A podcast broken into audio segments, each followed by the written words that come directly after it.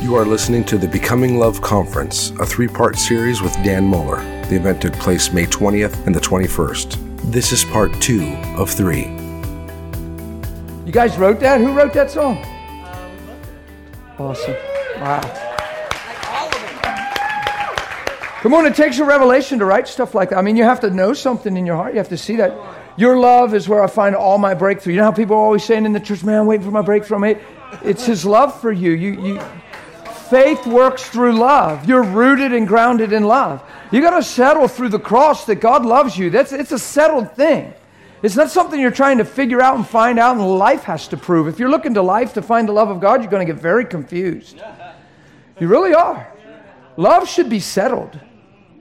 Love is settled. Christ was crucified. Wow, he thinks a lot of our potential, our life, and our destiny. God really loves me. Period. Now, I've seen a lot of people, I mean, I've, I've been saved 20 plus years, pastoring a lot of that time. I've seen a lot of people get confused with the love of God and they weigh God's love based on how things are going. They say, Man, I thought God loved me. I don't know why this. Where's God's love in all this? God's love, you don't find God's love in your circumstances, you find God's love through a son crucified. So Christ crucified is the measuring stick of God's love. Guys, don't, don't think this is too basic what I'm telling you. This is huge. This is how you get established. This is how you get settled in truth where you're unmovable and unshakable. Because you're going to have to try to find faith in the midst of confusion if you don't understand what I'm saying. And if you're trying to find faith, just, it's not there. Faith comes, it's the spontaneous result of knowing Him. Faith works through love. If love's in question, faith isn't a reality. And now you're just driven by need and you're saying all the right stuff from all the wrong places. I'm telling you, we reduced this book to a book of principles more than we realize, and we're quoting them trying to get a breakthrough and get change. well, amen, Val. this is not a book of principles you're trying to apply to your trouble. This is an introduction into relationship and love where he's your best friend. He's your best friend. Come on. You don't. So we drove over here together. We talked the whole way. We drove yesterday together. We chatted and talked. We didn't just sit there and look out the opposite windows. He's in the car with you, He's inside of you. Don't just fill space and time with stuff. Just don't create static. Just don't. Come on, our minds are active anyway. Why don't we just activate our heart in Him? He's our best friend ever. Talk to Him, ask Him questions, be real with the Lord. Start believing that He loves you and start confessing that when nobody's around. Not in a confession robot way, but just driving like this. Let it look like this Father, you really do love me. Oh, it would be so liberating. like you're just driving. Father, you really love me. I see it. You'd have never sent your son if my life wasn't worth living. Man, my life is so not a failure. My life is on track. You're doing a work in me. God, you've raised everything up. Thank you. Ah, and whatever is, is getting real in you, you yeah? yeah? Come on. Because you could sing about him all day, but until you're with him, yeah. until you're with him, until you let him become your friend. You know, I tell the story all the time about my neighbor. She's 93 now. Now, she finally went to a assisted living senior place. She's not in a nursing home. She's got her own little apartment and stuff, and it's just better. She's, she's 93, and and uh, apparently, we were out of town for about a month and came home and found she wasn't there. And I was like, oh, what happened to our neighbor? Because I love her. My wife loves her. We, we went and visited her. It was hard not to cry because we just don't want to see change like that in her life. And, but she's good. She's sound mind and everything. She just, she, she fell. She fell. And, and, you know, stuff happens like that, unfortunately, sometimes. And nobody was around and she was laying under a table for hours, I guess. And, and they just decided it's not good for her to go up downstairs. They've got her this nice little apartment. But you got to understand, I lived in that house where I live. I lived there for 30 years. She's been my neighbor the whole time.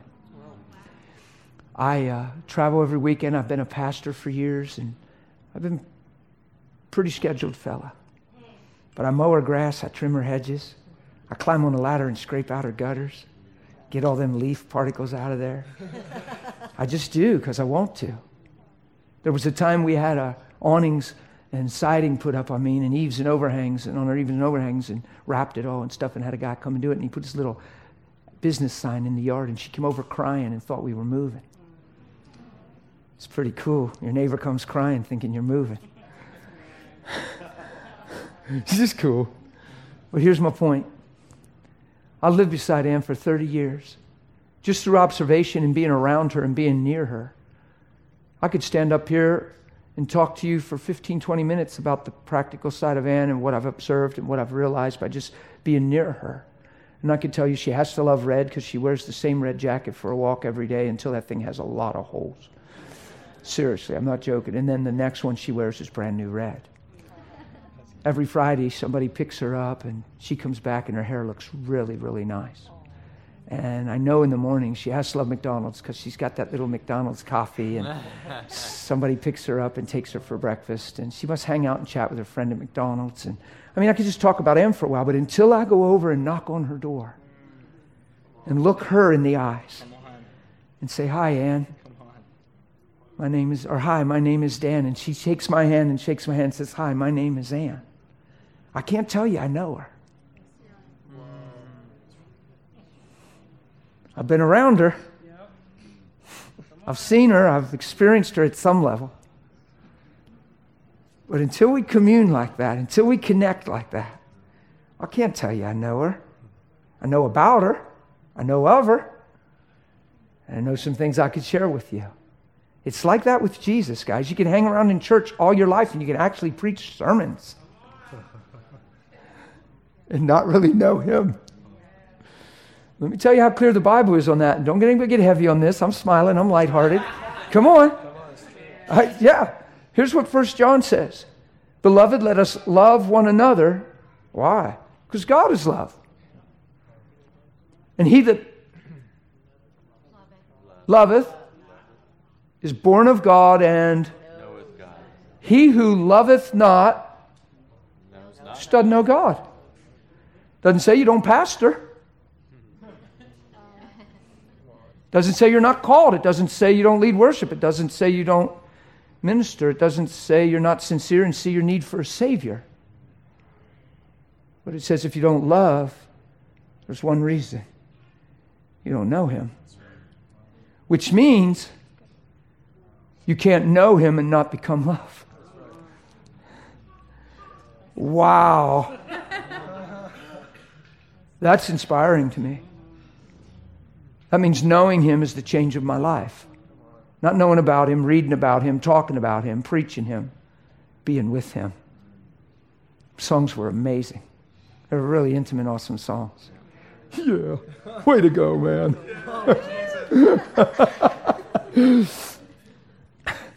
I really enjoyed their songs. That's why we weren't in a hurry at all. Like, he said, Look, the mic's not working. You might want to just jump up there. I said, Really? I don't, I mean, he said, Well, they're kind of waiting on us. I thought, they really weren't, were they? but they were, but they weren't. They were making the most. You guys are good. They don't need, they don't need any permission. No. And, and uh, it was just good. Listen, I say this all the, all the, all the, all the, all the time.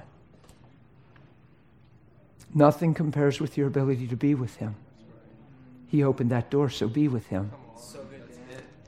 It's no simpler way to say it. You can get distracted. You can say, well, something's blocking me. No, that's you. That's wrong thinking. There's not a devil in hell that has the ability to keep you from him if your heart wants to be with him. I'm just telling you. You're living by feelings. You're waiting to feel free. You need to get alone and declare you're free. You need to get alone and say, You've delivered me from the power of darkness. You love me. You're for me. And you want to live in me. Here I am. I'm just telling you, man. See, that just makes me like, ah, it's just, you just feel that all over you.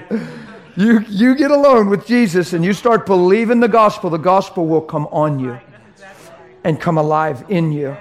And you start coming out of the room knowing Him more. And in knowing Him is where your life's changed without you biting your lip trying harder. It's where grace changes you. It's where grace saves you. You're saved by grace through so as you release faith in the truth and seek Him who is the truth, grace comes to make truth your reality without you trying to change. Did you get that? We're trying harder a lot because we're sincere. You wouldn't try hard if you weren't sincere. The trouble is with trying hard when you're sincere, if you think you're failing, then you step back, you get condemned, you always assessing, you're always, ah. Come on. He says a good tree can't bear so a sincere person hears that, and all they hear is fruit, and they assess their tree and come up with a bad apple and say, I guess I'm not good. And then he says, a bad tree can't bear. And now you look and say, but wait a minute, I'm really confused because not everything in my life's a throwaway. God has done some good things in me. And now you're confused because a good tree can't bear bad fruit and a bad tree can't bear good fruit. So you're saying, what am I? Because there's a couple things in my life that I probably haven't addressed, and there's one thing I've actually ignored, and it ought to be clipped, and I haven't clipped it, so I can't be a good tree because there's a bad fruit, but I can't be a bad tree because there's a lot of good things going on in my life. And here's what we don't understand. We're hearing fruit, and he's talking about tree.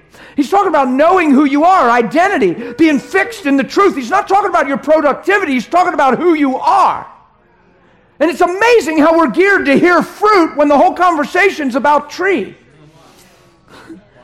A good tree, tree, a good tree. Can't bear bad fruit. He's not saying a good tree can't bear bad fruit, fruit.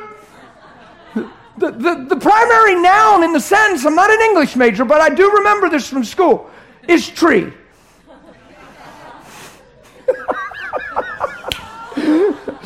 and it's amazing how we're geared to hear fruit and in our sincere hearts get tricked into works and condemnation.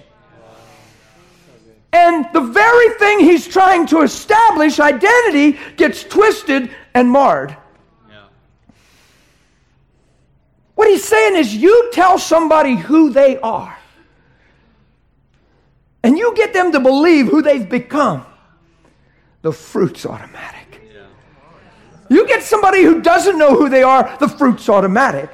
The trouble is they're sincere, they care about it, and now that condemns them instead of empowers them. So he says, so either make it, because he says you'll know a tree by it. So look, I'm not a rocket scientist, I'm not a deep guy, don't get offended because I'm not deep. Does an apple tree produce an apple to prove it's an apple tree? Why does an apple tree bear an apple? See, I'm pretty simple. Okay, so did that thing sit out there in the field and suck up the rain and soak up the sun? yes, yes, I knew I was an apple tree. Deep down in, I knew I was an apple tree. Come on, why did it pop out an apple? Because it is an apple tree. Guess where it was an apple tree? In the seed. Whoa.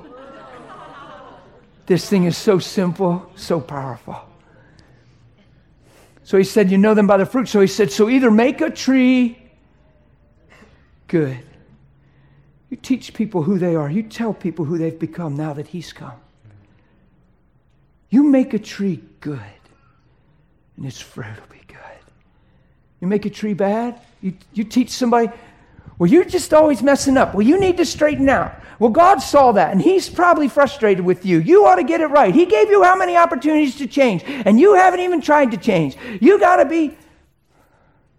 You just teach somebody they're a loser, guess what their fruit is? Losing all the time. You teach somebody they don't matter, guess what their fruit is? Vain and it don't matter. You make a tree good, fruit's good. You make a tree bad. So take this on a personal level with relationship and communion, guys, and them songs we just sang. They were powerful. You start realizing that guilt, condemnation, and shame isn't an option. Why? Because the blood's speaking better things. That's not a permission to stay the same and get away with it. That's a reason to change. That's a reason to say, I'm more than whatever I've been. I'm more than failures and mistakes. God has a greater potential and destiny for me, or He went ahead, went ahead and paid the price to redeem me out of this mess. God knew everything, and He still came. Come on, He is not thrown and surprised by my yesterday. And He's willing to wipe me clean and wash me clean and put His life inside of me. Right? Come on. So He paid a price to redeem the truth about you, He paid a price to redeem your present and your future. He values you. So he shed his blood for you and me. Come on, make a tree good. Tell people who they are. Tell them their life matters and they'll start living that way. Tell them that everybody in the store of humanity wears the same price tag. There's no price checks and barcodes and value and less value. We all cost the same.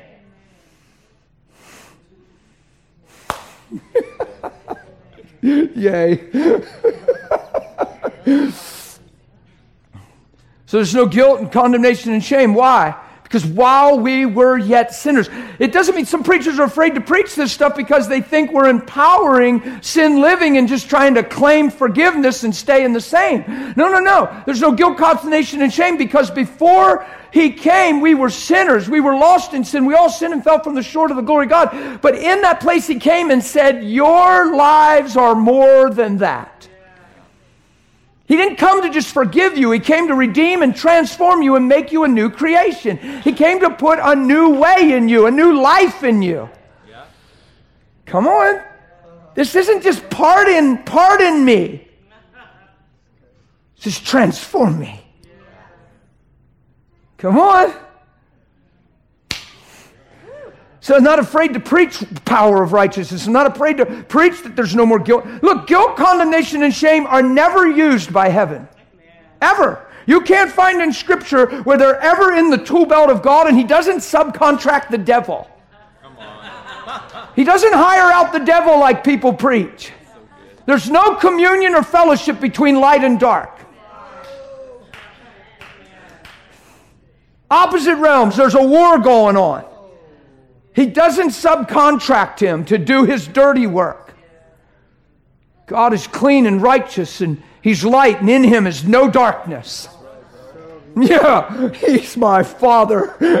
Guess what that makes me? His boy. so he happens to live in me because he wants to. And I didn't even beg him, he made me that way. I was a house fit for a king and didn't even know it. I was living for your approval and didn't understand He loved me. I was living to be encouraged by stuff and things and surface and that. You're always striving, you're always in a rat race to feel okay. And everything else matters more when it doesn't matter most. What a lie.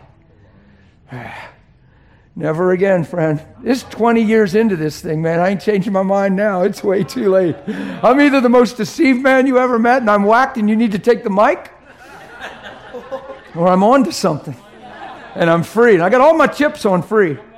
Time's going to tell, but I'm believing it's free. yeah? 20 years isn't eternity, but it's long enough to convince my heart. And here's the reason circumstances change, people change, people make mistakes, unexpected things pop up, but truth never changes, and love never fails. So the foundation where I'm living from is the most secure thing ever, guys. Oh my goodness. It'll never change.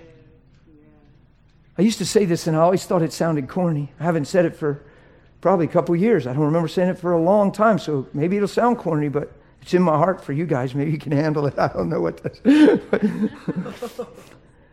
a million years from now, God's not going to blow a whistle and stop everything and call me to the forefront and say, I think I made a mistake. I think I misjudged you. I'm in. And the truth makes me free, and he'll never change his mind.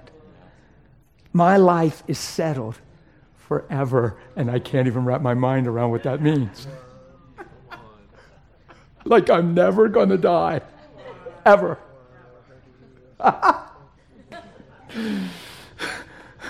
wow. like I'm in accepted in the beloved. I let that matter most. Yeah? So all of a sudden, it's not the gospel's not a survival kit. I'm not praying to God to catch a break. His kingdom's inside of me. His ways are inside of me. And all of a sudden now I realize I'm just a sojourner, a pilgrim, just passing through. I'm seeking a homeland. Oh, if I call to mind, I can return to that one in which I came. But what about going after him? Come on, it's Hebrews 11. It's all there. I read this book, it changed me. the key is believing it. Oh, you can believe your feelings and you can believe your friend's opinion, or you can believe the word of the living God. See, it's, it's a paradox, this feeling thing, because our feelings that we grew up with, I said it last night, I'm saying it again, the feelings you grew up with didn't come from God. The emotions you grew up with aren't from the Lord. People say, well, God gave us emotions, not the ones you grew up with. Adam handed them to you. Come on. They came from the foundation of selfish thinking, thinking for yourself. All your emotions are hinged and coming from the wellspring of the dysfunction of the fall of man. Bible seminaries teach you that it's a gift to rationalize and reason. Don't let anyone infringe on your ability to sort things out and hash things through, that it's a God given privilege. And it's, it's a scary teaching because God never gave you the ability to talk yourself out of Him. The human reasoning you grew up with came from Adam and Eve when she listened to the voice and chose another way. She had the way, all she ever heard was his voice, and now another voice suggested some things. She submitted and surrendered and was deceived, and Adam followed her, and we come under and subservient to that thing ever since. And it's called the way that seemeth. Don't tell me God made us that way. The way that seemeth right to a man always leads to destruction. That is not a created value and a gift and a virtue from God. It's a deception that came when man fell. You guys follow me? You think about your emotions. Some of this stuff, the biggest trap is we just think it's all normal and it's the way everybody's always going to be and this is the way we are and it's amazing God considers us and wow, it's a wonder that He loves us. Isn't He amazing? And now love is surrounded with mystery instead of understanding. And all of a sudden we can't imagine why God would love people like us. Well, there's no hope for change in that scenario. We're just mystified by a mysterious God that has the ability to love us, even though we're not that lovable sometimes. That's kind of how we preach the gospel. You guys okay? Some of you are really looking at me. Like. we're not quite at a deliverance meeting faces yet. We're getting close, though. I'm, I'm just having fun.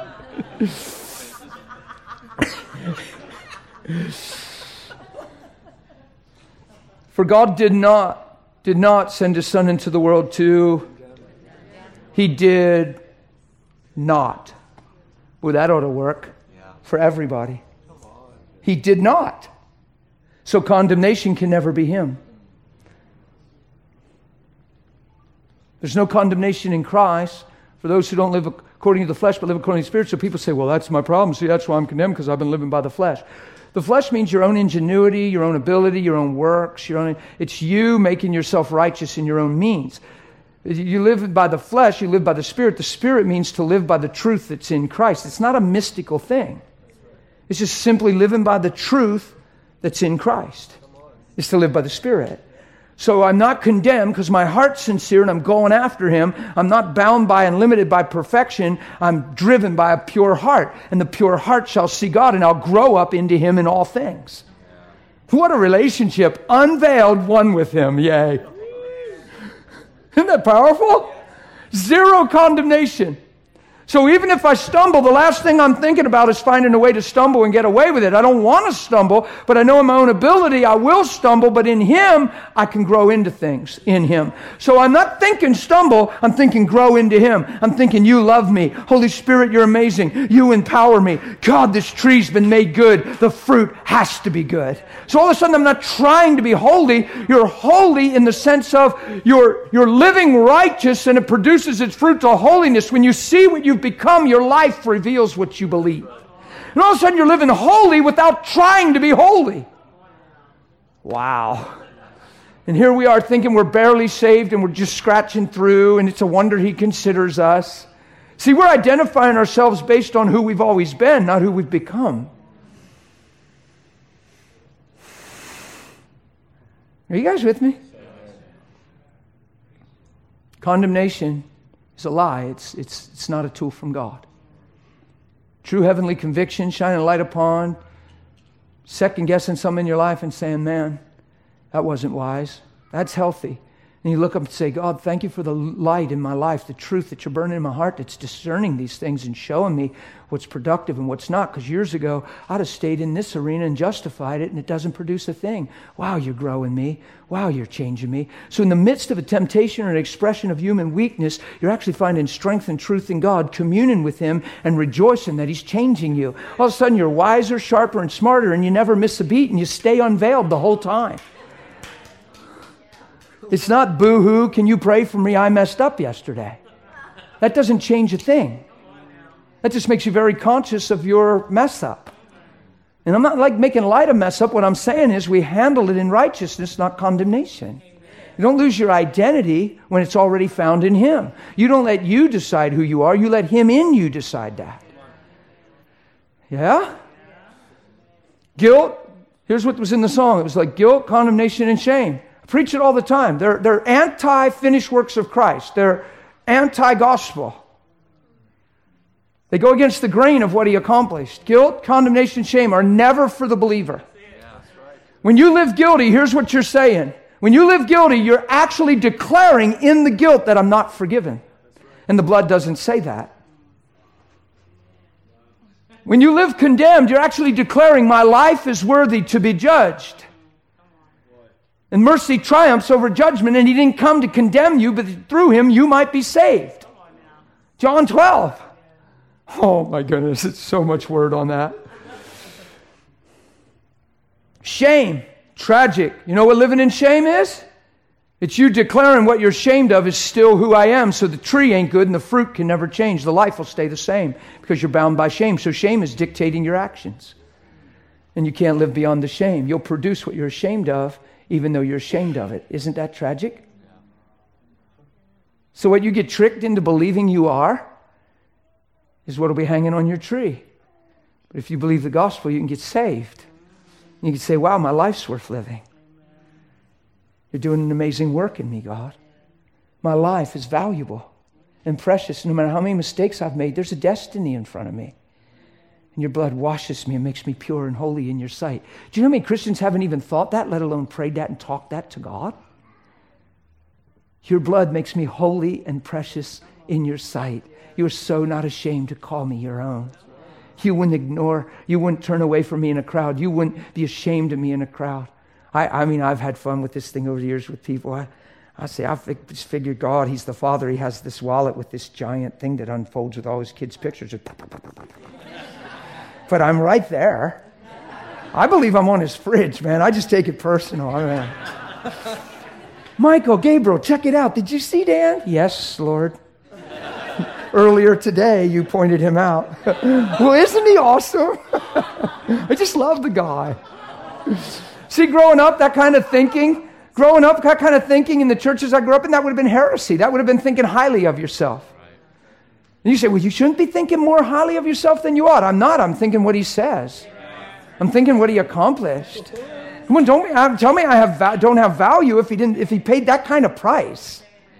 How do you give your life and shed your blood when you're innocent for the guilty and you can't find value in that sacrifice? Why is it always about depravity? And why is it always about the mess up? Why isn't it about the future, the destiny, the potential, and the purpose? Why is it always about how bad we are? Why isn't it about what we can be?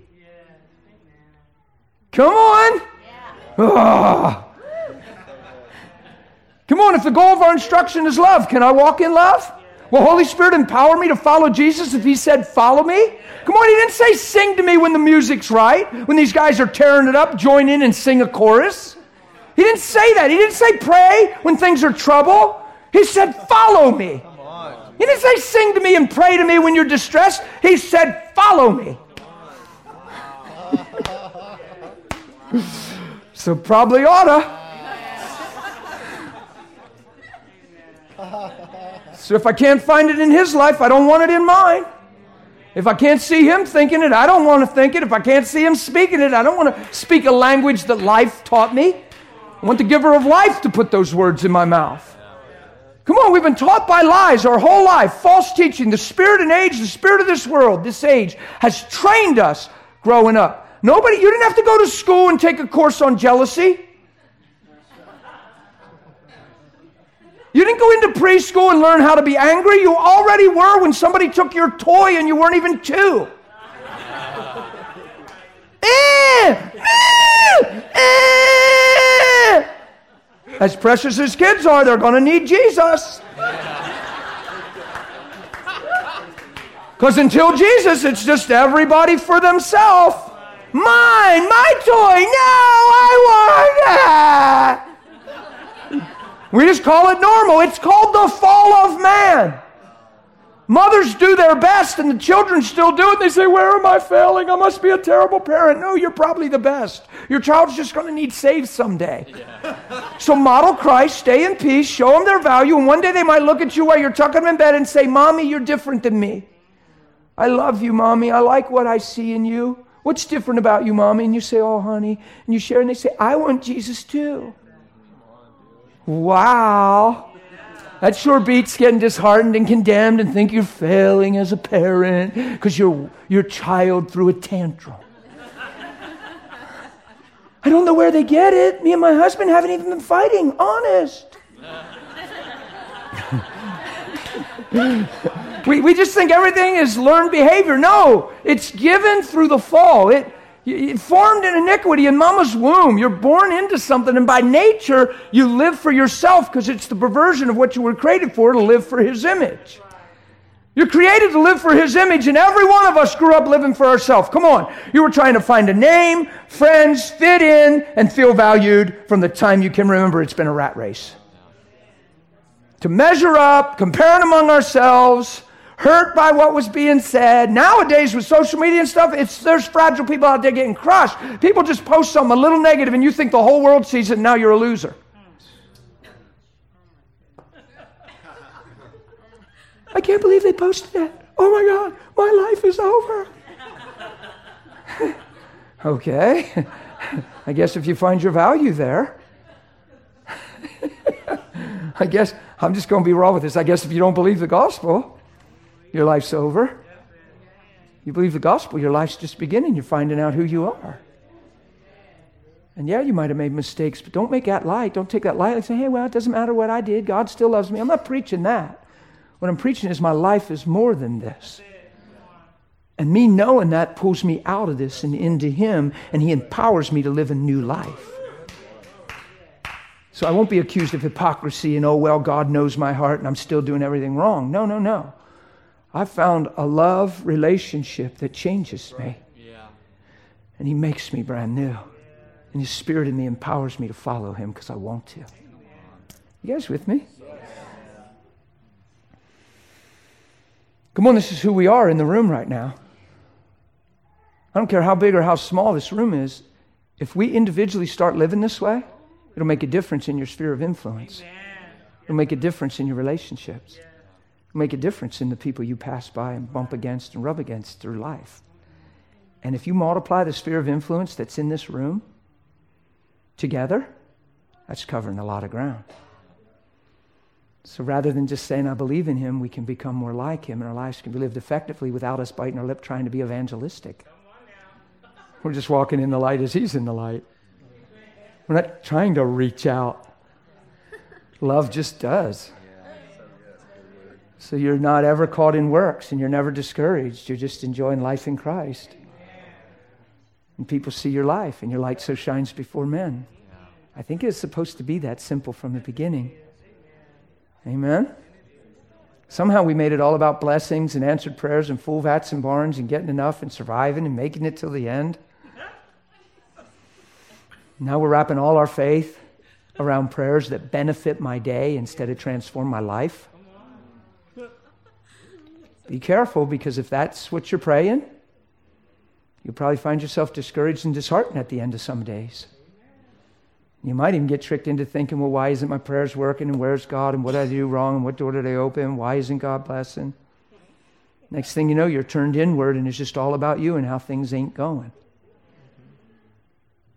Come on, be careful with that stuff. I'm sorry that stuff gets preached so much. Somehow it gets preached so much because it wins the ear of the hearer and it draws crowds and it brings people. Because you make it all about them and what they can benefit from the Lord instead of how they can become like Him. That's where the honor is. That's where the true victory of the cross is found, people. It's not in your blessing, it's in your transformation. In your transformation, you'll be so blessed it's ridiculous because you're finally free from your biggest enemy, living for yourself. yeah, like if you're not free from yourself, you think everybody else is your problem. And you got four reasons for not being okay, and it's not you, it's somebody else. You might even think it's the devil. You know, God asked Adam, How'd you know you were naked? Did you eat the tree? It's the first sign of sin in your Bible, the first effect of the fall of man. It's the first expression of Adam after the fall. Adam, how'd you know you were naked? First of all, he's hiding from the Lord. That's a pretty good sign. his father, he's hiding, embarrassed, ashamed from his presence. Adam, where are you? Who knows God knew where he was? He's a father. He's calling him out. He's locating his heart. Adam. He didn't just come and go poof and manifest behind the bushes of the rock. ah! He didn't do that to him. He, Adam. Because all of a sudden this guy knows he's naked. It's like a sad day, man. And he, it's a sad day, very self conscious. My body. Do you know how self consciousness has just destroyed people? Do you know how you young ladies come under the pressure of what we've done with beauty and fashion and appeal? And from the time you're so little, you're pressed into being something and you're either in or you're not, or you try really hard and want to believe and feel, and, uh, and in, ah, breaks my heart. And we men haven't helped that at all. Oh, I hate it. I mean, just, you have no idea. I know that's a harsh word, but I don't like that. I like when people are free and see their creative value and they're just happy with who they are. And they're not trying to compete and compare and measure up. They're just being sincere and upright. And when you hear their name, you know they know God. That's the goal you ought to all be living for, man or woman. Not all this other stuff. That's a topic he just rakes on me, man. He says, Adam, I'm going to get off of that so we can be safe. Because we, we were on thin ice. You have no idea. No, we were on shaky ground right there. We're about all ready to fall in the pond. Get off the ice. and we're breaking. No, I'm backing out. I'm backing out. I'm good. He says, No, no. No. He says, Adam, how did you know you were naked? Did you eat the tree that I forbid you? Now, is that a yes or no question? He couldn't say yes or no, could he? Because now he's self conscious, self defending, self protecting, self justifying. Now he's all about himself. He's not love anymore. He's not love anymore. He's self. Love doesn't seek its own. Love takes no account of the wrong done to it. Love's all about the other. Now he's all about himself. So he couldn't say yes and he couldn't say no. He said, It was the woman you gave me, for she gave me to eat. What's he saying? If you wouldn't have gave me the woman, I probably wouldn't have ate. Don't look at me. Oh, that's what he's saying. He looks at the woman and says, What is this you've done? And she said, It was the serpent he gave me to eat. In other words, the devil made me do it.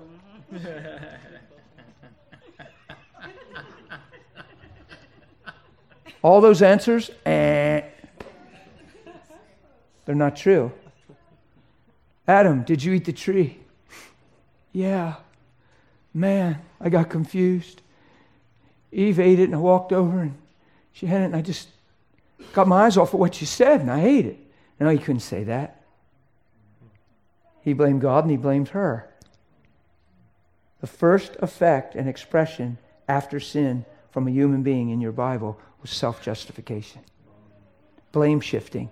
And instead of laying down your life for another, living at the expense of someone. The total perversion of love was evident in Genesis. Love was perverted. So man was created in God's image to love. Love got cut off in the garden. Man got cut off from the vine, from the source of love, and became in desperate need of love and became self serving and self sufficient in his own right and lived apart from God until Christ came and we get born again. And somehow we turn born again into a prayer that favors me, benefits me, and takes me to heaven someday when the trumpet blows. Instead of a life transformed instead of a restoration back to truth, where I deny myself, pick up my cross and never let sin against me produce sin in me. I overcome evil with good. Tone down a harsh word with a kind word. Let mercy triumph over judgment. I carry my cross. I never let what men don't see define what I do see because my eyes are on the light. Come on. And then I'm following who? So I'm denying myself, picking up my cross. That means I'm what? Following him. If you don't deny yourself, you can never follow him. You can just sing to him, you can serve in his name, you can preach sermons, but you can't follow him. You end up a hurt minister. You actually think the people's faithfulness should determine your encouraged level instead of God's unfailing love for you. You actually think you have a reason to not be okay because of people when you have every reason to be okay in Him. I'm just telling you. On the night he was betrayed, he wasn't crying and calling a friend. He was laying down his life and giving his body and his blood. When he rose from the dead and Mary saw him and said, Rabboni, and she clung to him, he said, Don't cling to me.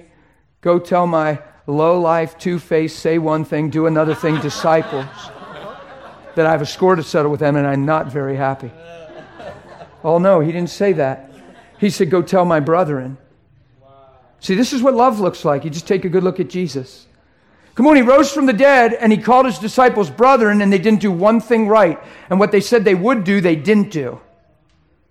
And when he walked in the room and found them there, they weren't having a prayer intercession time and a worship time like I saw you guys have today. They were huddled for fear of the Jews because they thought they were next.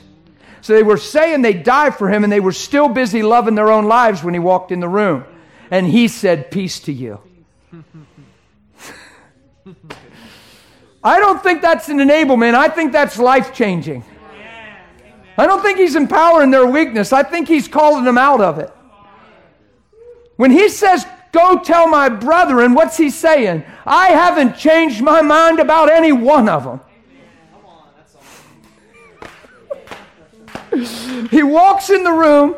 He says, Peace to you, shows him his hands, breathes on him, says, Go and as the Father sent me, I send you. And then he gives them a commission to go change the world by loving the world. And they still haven't done one thing right. They're standing in the sin of fear.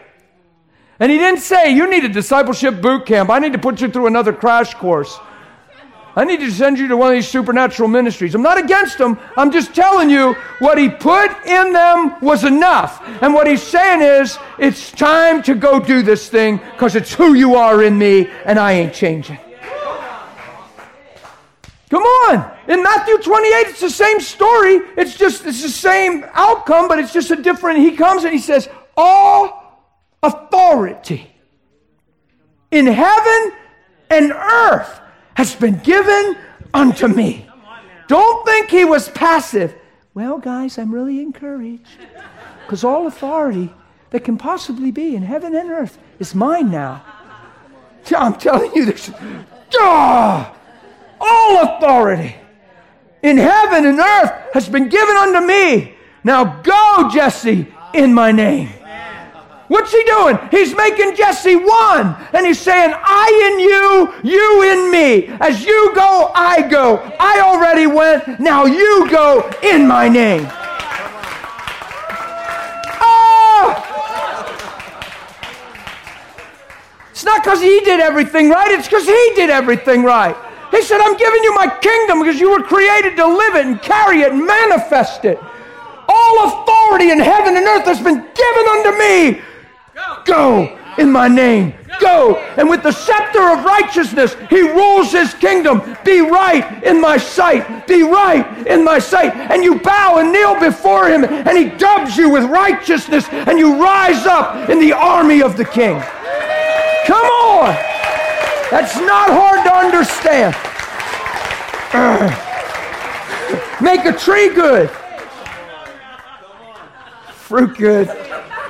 You think I believe this and I'm going to have people issues today?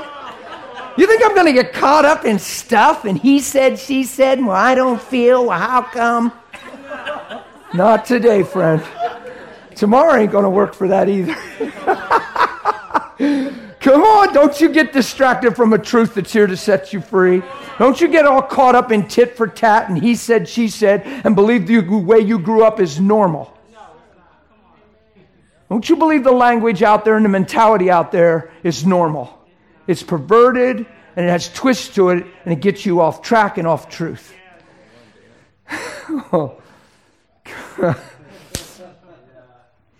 so I guess it boils down to this what do you believe? Because this thing is all about believers. It's not just manifestations, it's not just goosebumps and God coming and rocking you with his fire. It's you believing the truth. I think we've gotten away from simple belief, seeking all these manifestations. I'm not against God doing things and manifesting. Believe me, I'm not. But I'll tell you, I am way for believing Him. If you stand before God and have the testimony of a believer in that day, everything else will fall in place. Oh man, yay. I just, I just want heaven. When heaven hears my name mentioned, whatever that looks like in that day, that's a believer.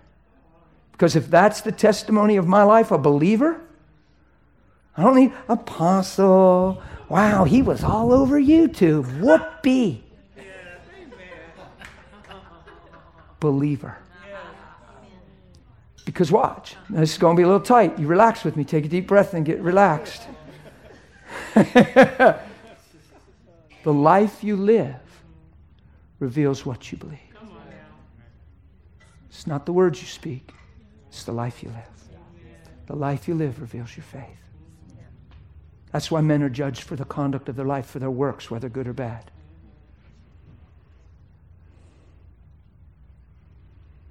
It's your life that reveals your faith. So if you walk in mercy and you make peace and you show love, you believe what I'm preaching. If you're struggling with it, but you're dealing with it and you're alone with God and you're making change and you're thanking Him for increase, you believe what I'm preaching. Amen. If you just get tricked into saying, oh, well, everybody has their moments, and I think that's a little out of balance because we all have feelings, and I'm not a robot, you'll probably find that you didn't believe. You believed your life instead of His in you. And you believed the way you were trained by instead of the new and living way. Because until Jesus came and stood up and said, I'm the way, the truth, and the life, we were in the dark friends. Come on. How you get around this? It's just too solid. There's too much word in it. I've quoted too many scriptures. It's the reason he sent his son. It isn't just to forgive you, it's to redeem and transform you. So that you walk as the living expression of his heart on the earth. yeah. And, and I've been around Christians that have been Christians so long in certain camps and circles, they've lost their disposition. They're mean, they're mad, they're self righteous, they're so judgmental, it's hard to even hold a conversation without correcting them every two sentences. Yeah, I come to this church because nobody in this town really understands. And that church down the street, they are so religious, it's ridiculous. I don't even know why they bother going to church. And I'm like, wow. I said, Can I talk to you for a minute alone? Oh, I'm serious. I'll, I'll talk. I love you too much to just go, oh, wow, okay, okay, yeah. And then walk away and go, oh, brother. And I say, man, they really ain't getting it. That puts me in the same position. Come on, if I see that. So, man, I was in a service. This lady came running to me. The pastor said, Don't anyone hold him back. There's a ride waiting for him to get him to the airport. He's running close. He came here just being gracious and squeezed us in, and it's very tight schedule. So I need you, my whole congregation, to honor this man and let him run out of here without holding him up at all. And everybody's like, See ya. And it was funny. I was like, Bye. And this lady just shot out around me. And I seen her coming. I could see it. She had a plan, man. We got right to the door and she got right in front of me. I know what Pastor said, and I know, but you don't understand. How important this is because the whole time you're preaching, God had me in visions and God had me in a translated place. And He takes me through the crystal waterfalls and He takes me through because He knows when I was three. And then when I was six, He knew. So He just treats me this because He knows how hard it was when I was growing up. And, he, and I'm like, whoa. And He said, well, she said, well, I'm the prophet in the church. And I said, stop, stop. She said, aren't you getting anything out of what I'm saying? I said, oh, yes. I said, now watch, I didn't do it to hurt her, but I'm not going to just walk away, shake my head, and get in the car and go to the airport. She already put me in position to love her. Come on. So I said, honey, you're living with a lot of unresolved hurt and conflict, and you're hiding behind the title prophet. You're disobeying your pastor, you're stopping me, and you're trying to let me know all the hell you've been through, at the same time trying to seem spiritual. You need help. You need somebody to love you and walk you through. It's time that you let truth touch your heart and change your heart. You're hiding behind what you're calling a gifting, and honey, it's not cool. It's out of order. She said, What? what? But I'm a prophet. I said, Honey, stop. It's over. Just stop. Pastor? And then I explained, and please follow through with her, and please love her. I just called it.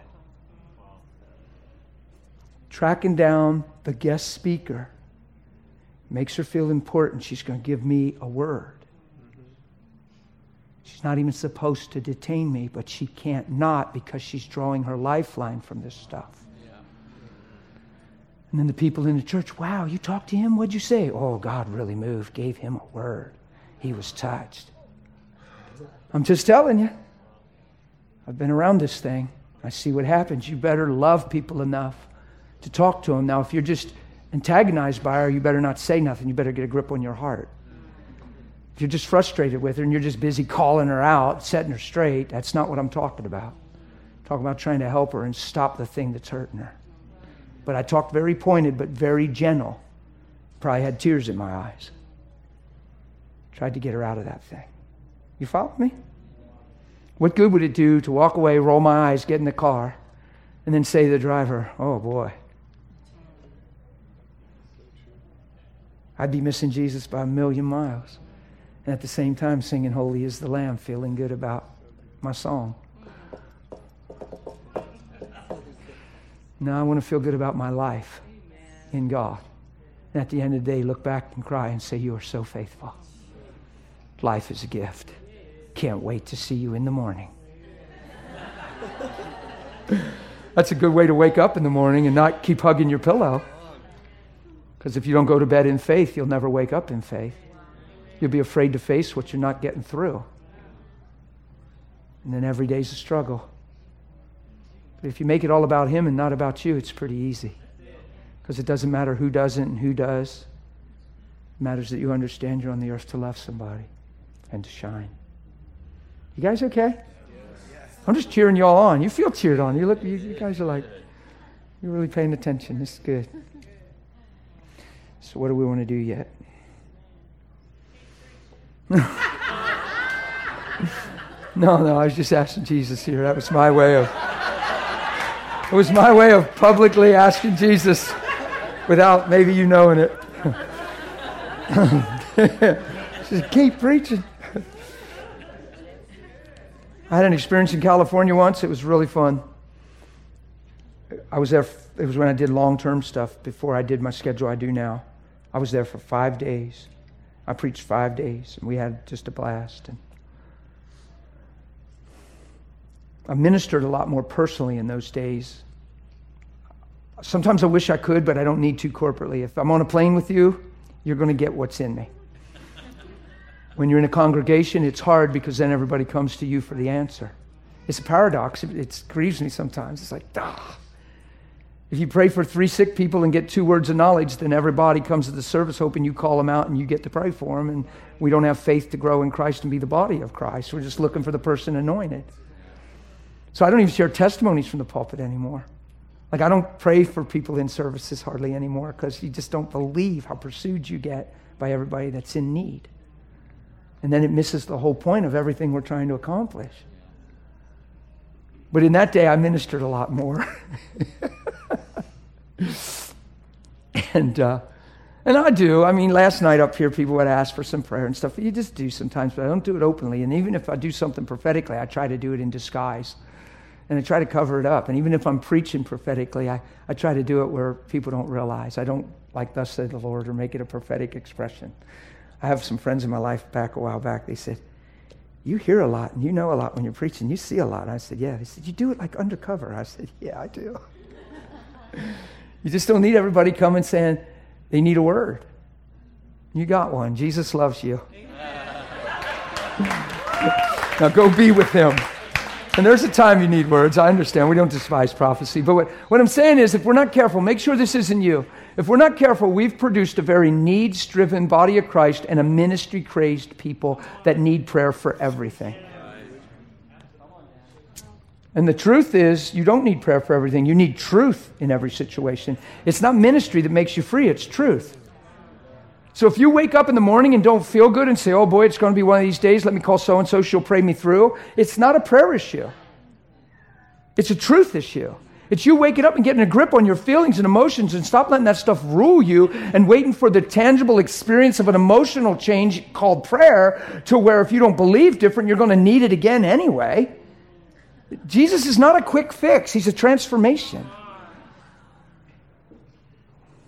We've, we've ministered so much in the church because people need ministry. So we like we will come to a service. Ministers will spend their whole life in ministry doing this stuff. They'll get in a service like this and they'll talk about why people in here have become heavy laden and who treated you wrong and why our hearts have gotten broken. And then they'll pull out a scripture and say, "But He mends the brokenhearted." And in no time, he'd have over half of you coming up here crying, broken. My calling is to teach you why you don't have to have a broken heart. Not expect that you always are because it's a tough week. So now we have job security and we always have a crowd to minister to because there's a lot of hurting folks out there. Are you kidding me? I'm supposed to teach you why you don't have to be broken. Not expect that you are. And if you are, the teaching itself brings healing. Countless people in my life said, Man, I sat in your service and I was like, You didn't even pray for anybody. You're just preaching. And it's like my whole perspective changed and I didn't even know why I was mad anymore. Man, I came in there hating one of my in laws, and all of a sudden I was realizing, wow, they just don't see, and I'm letting them dictate me, and wow, I'm the one deceived, and I'm mad at them. Duh. And all of a sudden the lights come on. Repentance can look really cool. It's like, duh. yeah. and all of a sudden you see. And when you see, you can become. Isn't that awesome? Come on, it's just so good. So, so, but I was in California, I was in this church, and every time I tried to quit preaching on the last night, now don't do it here because it's not going to work. It's just a story that happened then. I'm not, I'm not saying you'll do it here, these guys were fun, man. They were off the hook with this, and, it, and I just played along with it. I was like, "You got to be kidding me!" They, they were like, like they were at a sporting event or something. They were a bunch of rowdy college kids or something at a college basketball game. Everybody was doing it. Like it was my last night. It was the fifth night, and I said, "Well, okay." I'd zip my Bible and say, "Okay, I got to close," and they would in unison preach, preach, preach, preach, loud, all of them, preach, preach. And I thought, oh my goodness, this isn't one or two zealots. And everybody else is thinking, please don't encourage him. He's trying to stop. This was everybody preached. They did it like I preached for over three hours. It was like three and a half hours, never quit, just preaching scenarios, stories. And then we prayed for a whole bunch of people. In that service, the pastor's brother, hepatitis came out of his body, and three clinics later, they discharged him and dismissed him, scratching their head and said, We don't even know what to tell you, just go be okay. No markers, no antibodies, no nothing. Why? Because I preached. If you brought it into your life through sin and sin is removed and forgiven and you're a new creation, if God will never judge you for where you've been, why is where you've been judging you? And hepatitis said, Ah, I'm exposed. I gotta go. Guilt and condemnation and shame will give it a good firm foundation, though. Well, I probably shouldn't have went and did that stuff. You know, I knew better. Well, I brought it upon myself. At least he loves me and forgives me, and one day I'll be in heaven, but got to reap what I sowed. Now your liver's swelling and hepatitis is wiping out your life. And somehow you're accepting it because you think you deserve it and earned it. When he forgave you and gave you a new life and made you a new bed, and you ought to crawl in it and sleep because the sheets are changed. It's not your bed you're in, it's his. Oh. Yay! Come on. You know how many people hurt themselves through misconduct? And now they feel different and believe different, and if they could go back, they would, and they can't. And the damage is already done in the natural, and then it leads to more regret. And every time it flares up, or every time they look at it, or every time a wart or a blister or a something pops out, they're like, oh man, why did I have to? Bummer. To. And then they don't like themselves for a little, and they're mad at themselves, and they're discouraged for a season. Who knows that stuff happens to folks that have become good in their heart and changed and wish they could go back and do different. Who knows you can never go back and do different, but you can become different. You can't go change what you've done, but you can change. And when you change, you'll never be judged for where you've been, you'll be judged for what you've become. Because the blood speaks better things. And if any man be in Christ and he's a new creation, then old things pass away and behold, sounds like spirit, soul, and body, blameless till he comes. Sounds like the STD does have to go. Sounds like that thing has to come out of your blood. Sounds like if you're being judged righteous, you shouldn't be judged as a drug addict.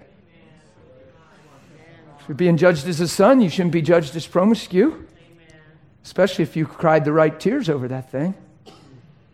Yeah? That's what happened to, his name was Bill. That's what happened to Bill. He lived his whole life in a certain way and hepatitis was eating him up. And he came up and cried, Pastor's brother. Said, I need change. Said, You wish you could go back and change all this stuff and do it over? Oh man, if I could have the chance. But see, you can't.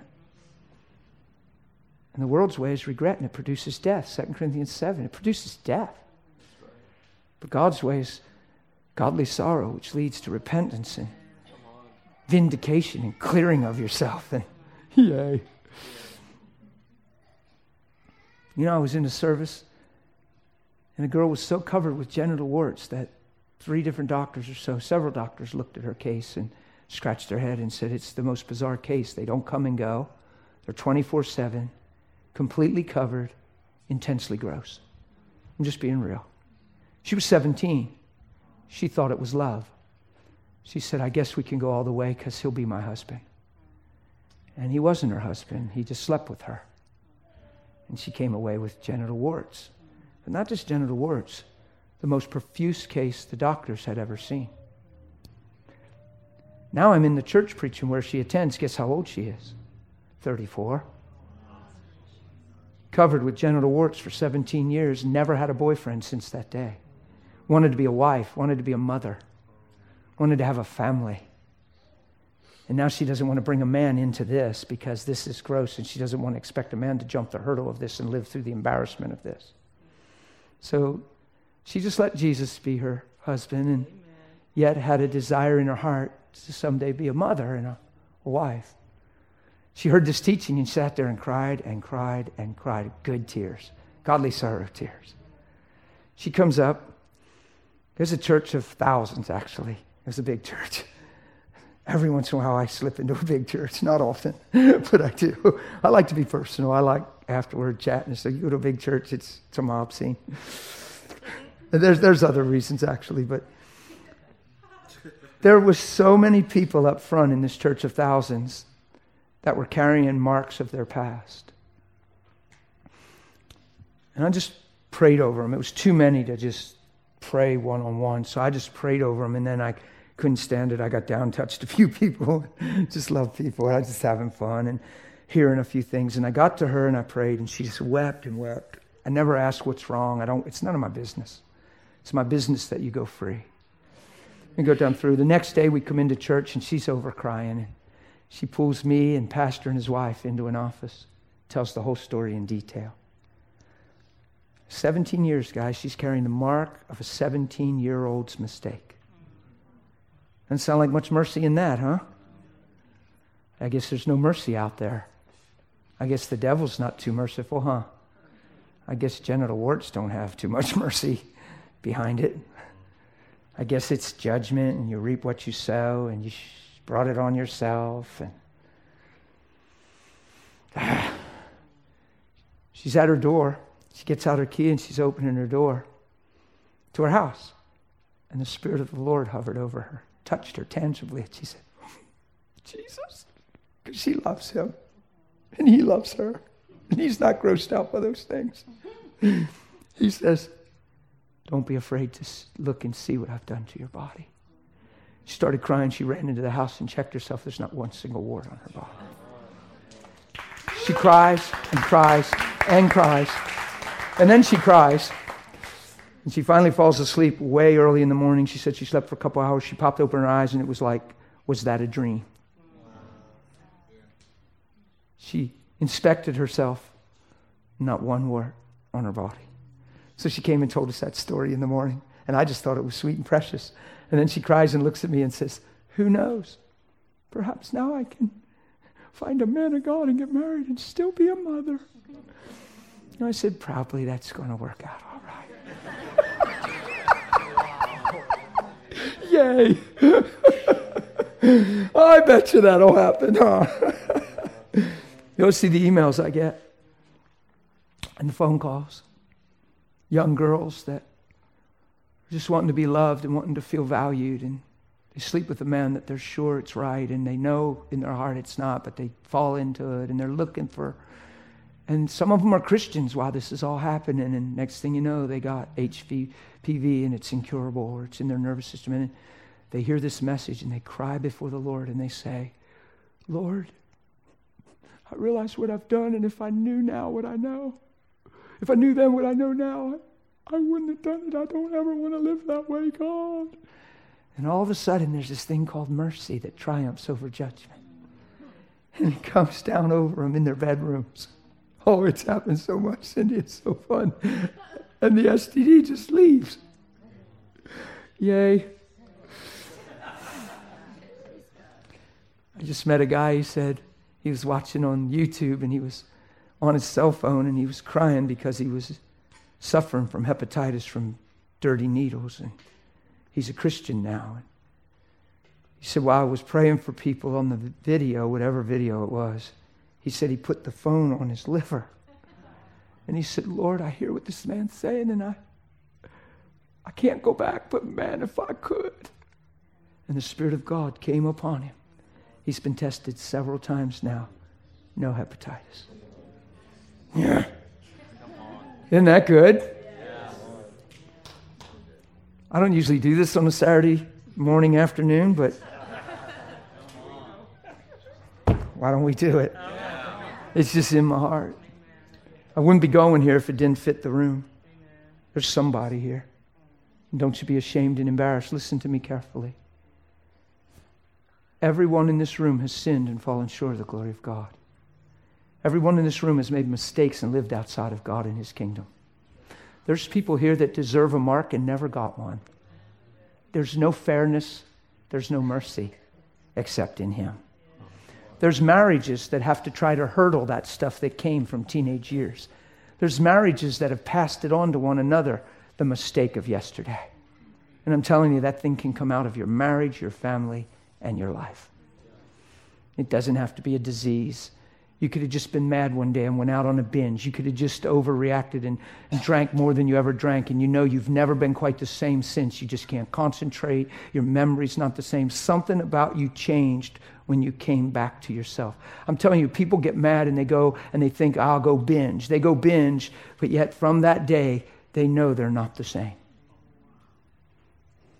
You talk to folks, they'll tell you. Jesus can make you the same.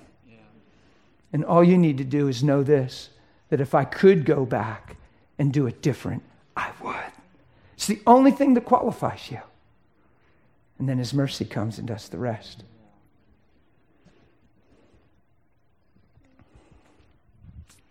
We've seen girls that were cutters, all their scars disappear.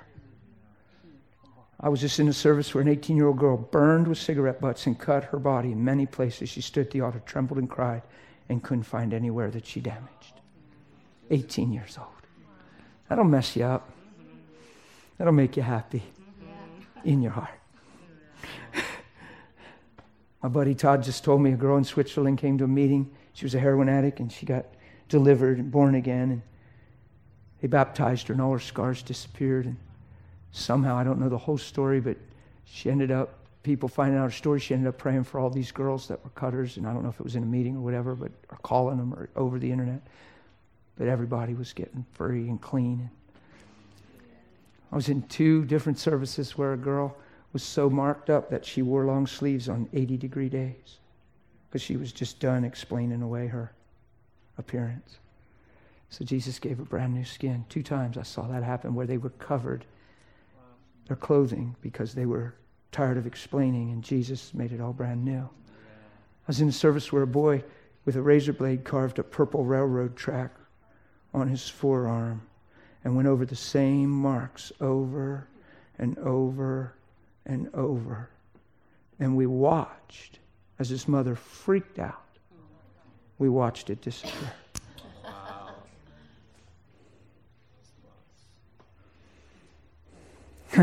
you say, I don't believe that. Man, I understand unbelief's a problem in the body of Christ.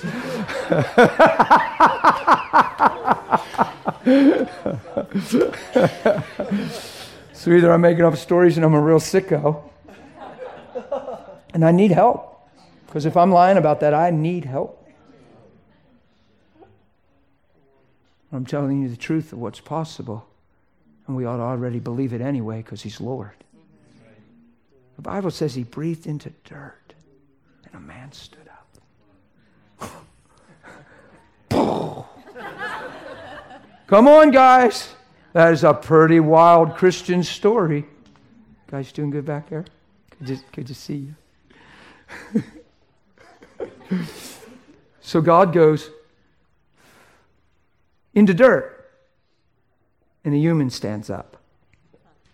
Oops. So we're way off and need to start reading some other books, or he's amazing.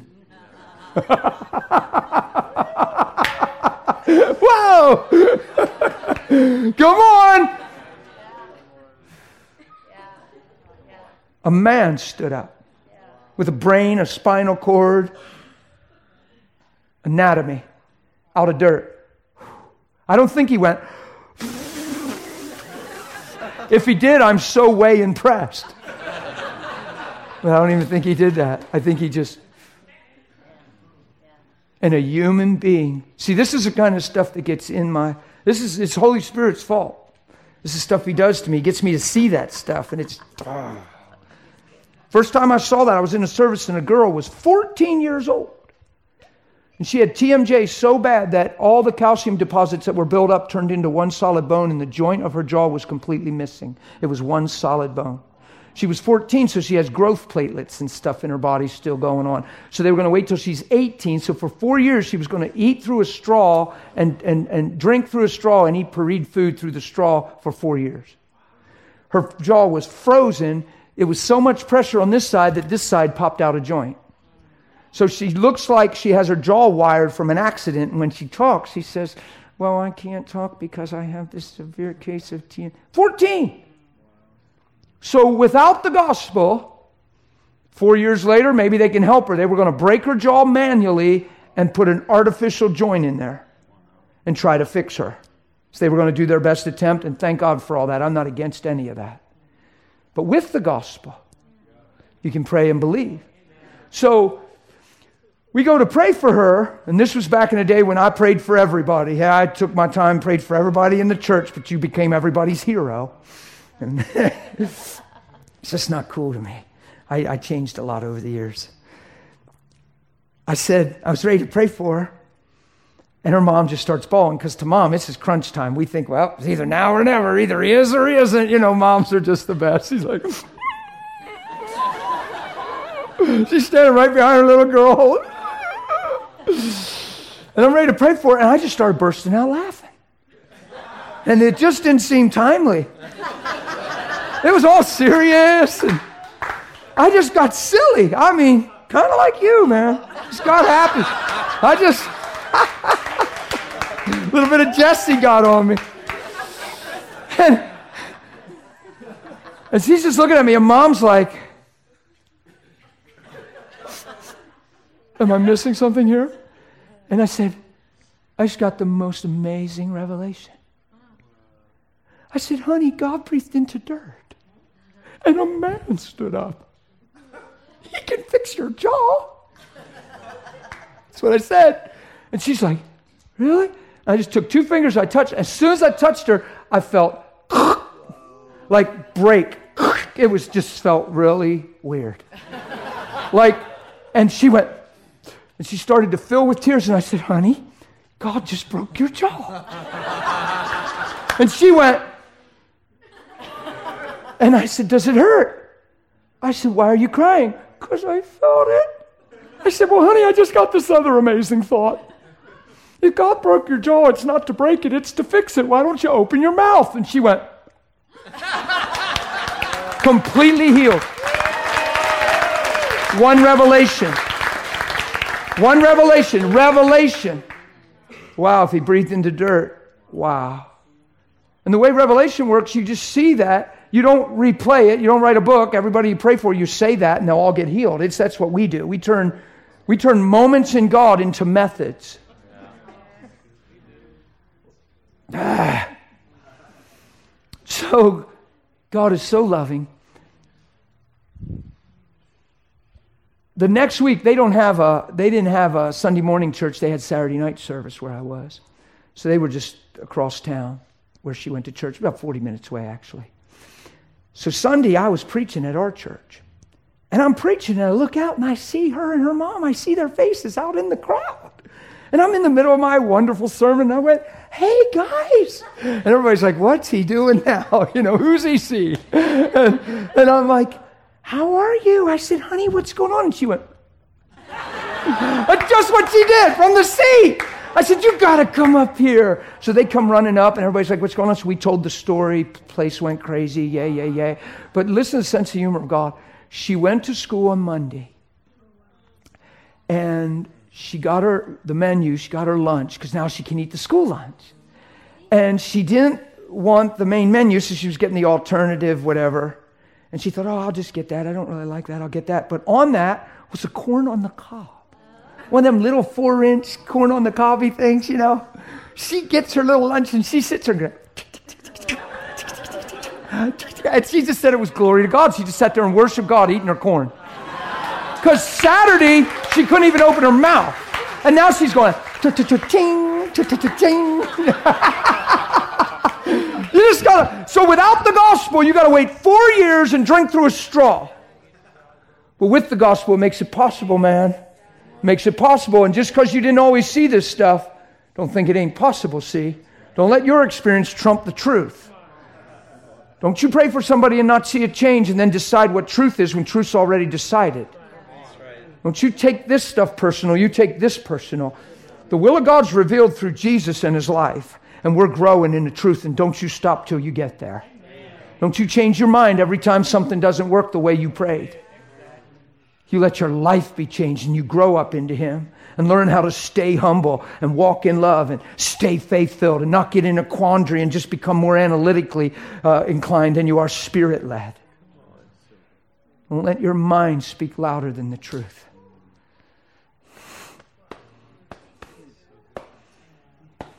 Come on. I lost my own mama to sickness at age 68. It hasn't changed me. It doesn't have to change you.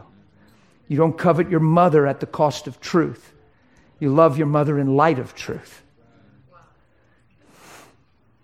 Come on. You don't make your mother matter more than eternity and truth. If it wasn't for him, none of this would be.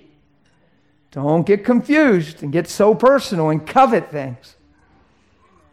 God didn't give you children at the cost of who He is, God gave you children in light of who He is. How many people have had tragedy and trouble with their children and they cut off God because they're confused, and everybody around them that's confused cheers them on? okay, I got to go back to something because we already started and then we'll be done. If you got something in your body today, I just I only want you coming up here if you fit this description. Don't just come up here because you want prayer, please. I don't know why I just said that, but I said that.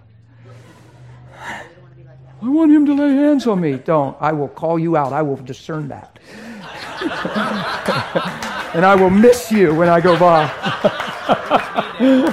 I'll lay hands on a fly and oh. Stop that. It was you? you, did you say that? He said it was me. Good. Now that we got that out of the way, Chris. No, seriously. Seriously, listen. It doesn't matter what it is. Nobody needs to know. It's nobody's business. We've all made mistakes. I did things in my life that I should have been marked, and I wasn't. I know people that did one thing, made one mistake. I met a lady in her early 50s who had the same husband for 30 years and never slept with a man but him. That's amazing.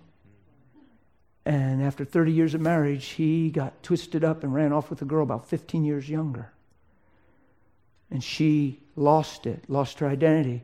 Not a woman anymore, don't have it. I'm in my 50s. Wow, he ran off, younger model. I guess I'm not a woman. I guess I'm aged. I guess now I'm alone and my husband. And oh, and in short time, this fella comes and starts saying things that she so needs to hear. 30 years, same man, never slept with anyone but him. And in a moment of time, she's in a bed with this man that's saying what she needs to hear. And in the act of what they were doing, she came to herself, got horrified, said, I can't do this. Got him away, grabbed her things, and ran crying to her home. That's a tough day for her lady. She's bawling at her home, feeling like she's just crossed every line and just feels, ah. Now her body starts acting funny. She goes to the family doctor who knows her, and he looks at her strange after testing her and says, Honey, we need to talk. What's going on? You have an incurable form of herpes, and it's in your nerves, and it's going to hurt your organs and cut years off of your life. One mistake in a whirlwind of emotion. One mistake, losing sight of her identity and truth through the actions of a man. Letting one man's sin decide who she was and take her down. So I'm at the altar praying, and I get to her, and she grabs my arm and says, I'm not that kind of girl. I'm not that kind of girl. I'm not that kind of girl. Now she's got me like, I'm like, honey, stop. I don't need to know. I don't want to know. She, she tells me the whole story in my ear. Now I'm really caught up because that story gets you. And now you're looking at her crying, saying, I'm not that kind of girl. And you realize what happened. And I just looked at her and I said, Honey, look at me. I'm telling you this. Look me in the eyes. And she's doing the look down thing. She said, Look me in the eyes because you don't want her ashamed. I said, That's coming out of you, and ain't nothing nobody can do about it. You say, Dan, that's arrogant. No, that's the gospel. And if I say that in the moment, you just leave me alone. If it doesn't come out, then you deal with me. But you better wait. You better wait just a minute. Because I don't always say that stuff. But I said it then, and it wasn't no joke. I said, No, you look at me, girl. That's coming out of you, and ain't nothing nobody can do about it. And there wasn't no thunder or lightning, and she didn't fall out in the spirit. I just said, You get out of her. Herpes, you come out of her body, you come out of her blood, her nerves, in Jesus' name. I just went on down the line. I saw her six weeks later. She come running up to me. She's shining like a light bulb. Said, Guess what? Guess what? I said, What? Tell me something, girl. she said, It's not there. It's not there. They've run every sort of test and it's not there. I said, Of course it isn't there. Do you know why? She said, Because God is amazing. He's merciful. He's loving. He's so kind. I said, Well, you're right, but that's not the answer I was looking for. Because everything you just said He is needs a place to land, honey. Let me tell you why it's not there. I tipped her chin and said, Because you're not that kind of girl.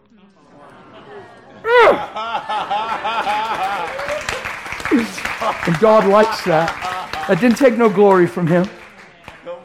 He needs a place to land. And when there's repentance and you wish you didn't do what you did, then everything you just worshiped him for can come upon you. Oh, dude, come on. That's like so the gospel. So good. Oh my God. The Lord said to me a long time ago, Do you know why you live the way you do? I knew what He meant because there's a, you, I, you don't live with me, I do. I wake up the same every day. I don't have to try to be okay ever. Like nothing changes what you see in me ever. Anybody that's ever seen me a lot has never seen me anything other than this. I don't know how to be anything else. And the Lord said, Do you know why you live the way you do? Not step into the, what you step into, but live the way you do. I said, Yeah, because you're faithful and your mercy abounds. And I started to honor him because you know you are what you are by the grace of God. And he said, Dan, that's not the answer I was looking for. And I said, Lord, it's the only answer. And then you're wondering what voice you're hearing. And that's when he taught me. He said, Dan, everything you worship me to be needs a place to land in your life and manifest. He said, So everything you said about me is absolutely true and brings me honor. But let me tell you why you live the way you live every day. And I said, Why? And I was in a worship service ready to preach and got totally toasted, bad, messed up. It was ugly. It was, I think they videoed it for about a half hour. I just stood there and cried and tried to talk, and I don't even know what was happening. But he said, on the day you were saved, on that night you were saved in June at the warehouse, you, you saw your need for me and you were sin conscious for a moment in time. You looked in and saw the condition of your heart. For a moment in time, you were aware of your sin. But ever since that moment, you've been a son in your heart. And everything you praise me for has a place to manifest in your life because you know that you're mine and that you belong. And I went, wow, it's that simple. Sonship. So that's where he taught me that. So when I said that to that girl, the reason it wasn't there is because she's not that kind of girl. Isn't that cool? So if you change, why should you be judged for what you're not? If heaven will never bring it up. So I need you to come up here real quick. We won't be long with it if you're carrying anything from yesterday, any mistake you made, and it's in your life, I don't care if it's a blood disease. I don't care if it's something serious. or I don't care if it's just you feel like you hurt an organ because you indulged in something or you don't have the same concentration level you used to. And you can just tell that something's not right and you connect it to former activity. I just prayed for a man the other week. He took a bunch of steroids, bodybuilding, and damaged some things in his body and asked God to forgive him and said, I should have never put that in my body. Who knows? God will fix him. It doesn't have to be disease and sexual stuff and have to be all kind of sin, but don't don't be ashamed to come up here if it fits and it's you're carrying that thing. Especially, I feel like there's a marriage that has to had to jump a hurdle because of that. If you're here, that thing can come out of your marriage. So I need you to come on up here. Don't stay in your chair. If you fit the description, please be humble. Start the way for somebody. If you come, other people will come. Don't be ashamed. When you come up here, here's what you're saying. You're saying, This isn't who I am. This is not who I am. Guys, I'm so proud of you for just coming. Now, listen, you're saying this isn't who I am. And if I knew what I knew now, I probably wouldn't have been or did what I've been and did then. Who says that that would be true in their life? So, this isn't about being ashamed at all. This is about being forgiven, loved, and restored. Yay? Yeah. Guys, what's so cool is everybody in this room, who here has never sinned and missed the mark? wow, nobody raised their hand. So, we're all in the same boat. Who in this room did things that deserved a mark, they just never got one? Maybe you ought to turn around and look at that. Okay, guys, come on up here. Come on up here. You can get up here. I'll get to you. Well, I, let, give me just give me a room to slide through. I'm going to pray for y'all. Here's what I need you to do. I need you to thank God right now that He loves you, every one of you. Just, just make this about Him, not me praying for you. In fact, when there's a certain amount of people, I don't even pray for everybody. Sometimes I just pray corporately. You don't need me to touch you, you need Him to touch you. I, I promise you, He will. If you could change where you've been and what you've done, you would, wouldn't you? If you could go back and make some things right and do some things different, would you? Can everybody up here tell me you have an honest yes in your heart? And that qualifies you for redemption and mercy. That's good tears right there. That's, that's amazing. Don't ever let them be regret, godly sorrow. Say, man. See, I tell people sometimes we've learned a, a hard lesson, but a lesson nonetheless. So let's learn and grow and become wiser because of it. Amen? Thank you for listening. You can find more information about Presence Church at www.presenceoc.org.